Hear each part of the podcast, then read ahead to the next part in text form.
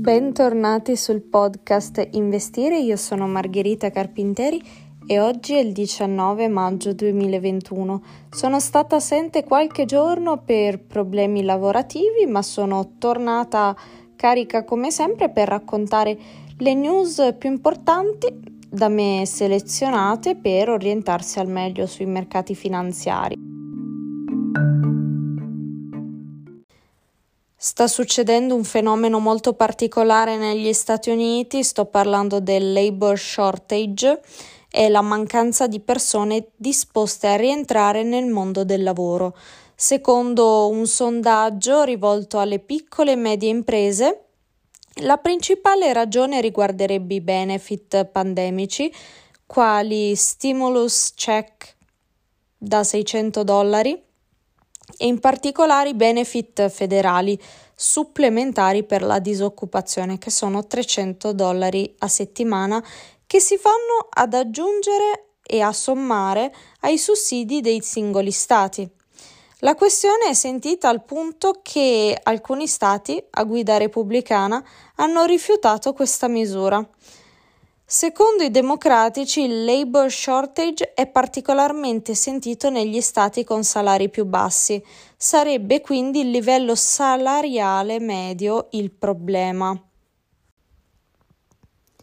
La giornata di oggi è stata relativamente tranquilla sulle borse, il Nasdaq ha guadagnato qualche punto percentuale, lo Standard Poor's è in parità, quindi possiamo sperare bene per una ripresa del mercato.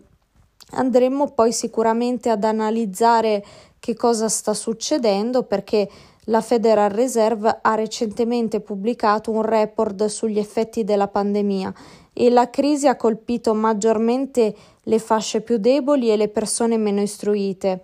Abbiamo condiviso un grafico su Investire, il canale Telegram, dove mostriamo la variazione dell'occupazione anno su anno sulla base del reddito ed è evidente quanto la pandemia abbia aumentato le disuguaglianze.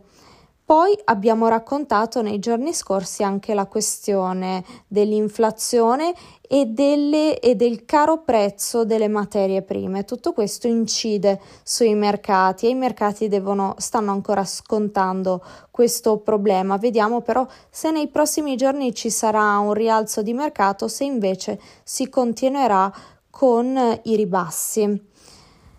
A proposito di materie prime, parliamo del petrolio, perché il petrolio Brent è sopra i 70 dollari a barile per la prima volta dall'inizio della pandemia. Altra notizia è che gli Stati Uniti doneranno altri 20 milioni di dosi di vaccino Covid. Parliamo di dosi Pfizer, Moderna e Johnson Johnson.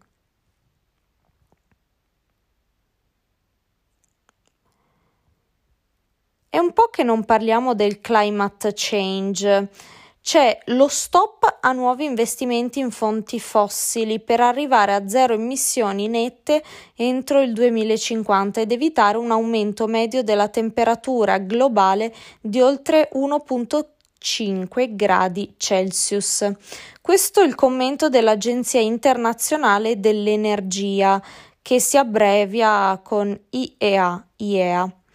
Per raggiungere questo ambizioso obiettivo sarà necessario incrementare la capacità solare ed eolica, fermando inoltre le vendite di veicoli con motori a combustione interna entro il 2035.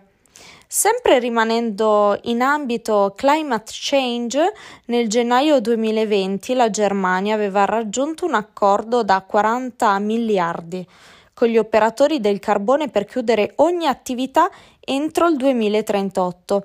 A poco più di un anno di distanza i piani potrebbero subire una notevole accelerazione, secondo quanto prevede una legge sul clima adottata da Angela Merkel nei giorni scorsi. Preoccupazione da parte degli operatori che segnalano possibili ricadute negative in termini di occupazione, ovviamente come in ogni transizione. Torniamo a parlare di immobiliare perché secondo il modello di Goldman Sachs utilizzato per prevedere il prezzo medio delle abitazioni in vendita negli Stati Uniti, insomma, secondo questo modello il mercato potrebbe avere raggiunto un picco. Il rally iniziato nel 2020 potrebbe dunque riassorbirsi presto. E ora torniamo a parlare di un argomento che piace molto, almeno sui canali investire mi chiedono spesso di parlare di cannabis terapeutica. Voglio parlarvi quindi di un'azione di un'azienda che si chiama Oxford Cannabinoid Technologies, che è una startup biotech che mira a sviluppare trattamenti farmacologici sulla base degli stessi principi della cannabis. Si quoterà sulla borsa di Londra questo venerdì. È un IPO che prevede una vendita iniziale di 16,5 milioni di sterline che porteranno la valutazione iniziale dell'azienda a 51 milioni di sterline. Abbiamo condiviso un grafico molto interessante sul canale Telegram e qui vi invito a iscrivervi se non l'avete ancora fatto. Abbiamo mostrato un grafico con il numero di report di truffe basate su criptovaluta e il relativo valore economico. L'esplosione del mercato ha portato con sé un'ondata di progetti veramente fra- fraudolenti, proprio come già avvenuto nelle precedenti bolle, quindi si raccomanda massima cautela nell'investimento in questi titoli. Approfondire l'asset di riferimento e discuterne con un esperto sono i primi passi da compiere, mi raccomando. Parliamo un po' del nostro paese. Oggi il titolo eh, che raccontiamo è Mediobanca perché Del Vecchio ha comprato la quota Fininvest e sale quindi al 15,4% di Mediobanca. Consob ha ufficializzato il balzo di Mr. Luxottica e che quindi si avvicina sempre di più al 20%. Infatti un anno fa, poco più di un anno fa, aveva chiesto alla BCE di poter arrivare al 20% di Mediobanca. Piano piano ci sta riuscendo, infatti è, è, noto, è stato reso noto nei giorni scorsi che la famiglia Berlusconi stava vendendo una, la sua quota di Mediobanca. Questo pacchetto di azioni che era della famiglia Berlusconi è passato da Unicredit per poi andare a finire ovviamente nelle tasche di del vecchio perché l'obiettivo di del vecchio era proprio salire come percentuale di Mediobanca.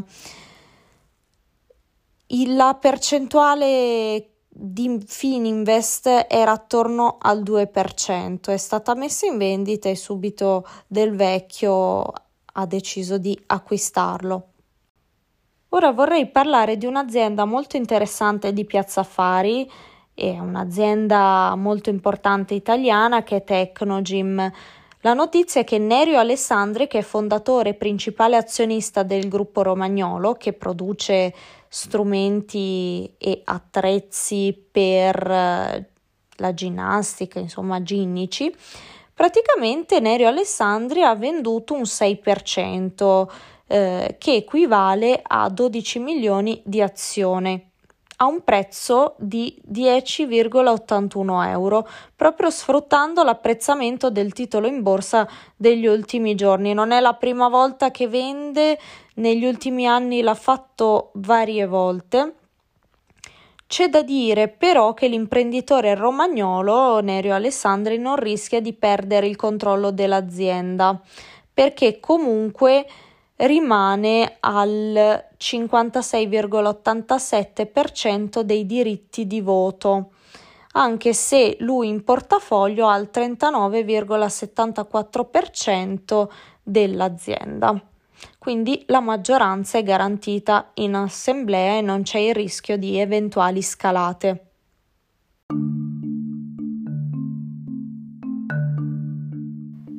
Anche per oggi io vi ringrazio per avermi ascoltata, vi chiedo scusa se nei giorni scorsi sono stata piuttosto assente ma avevo davvero degli impegni lavorativi molto importanti. Io vi ricordo di seguire il canale Telegram che comunque io ho aggiornato nei giorni scorsi nonostante non abbia continuato col podcast, ho anche creato una newsletter che si chiama Scenari, l'ho condivisa sempre su Investire, che fa un po' il punto della situazione sui mercati, è molto interessante come riepilogo. Vi ricordo anche il canale Instagram che è investi.re.news.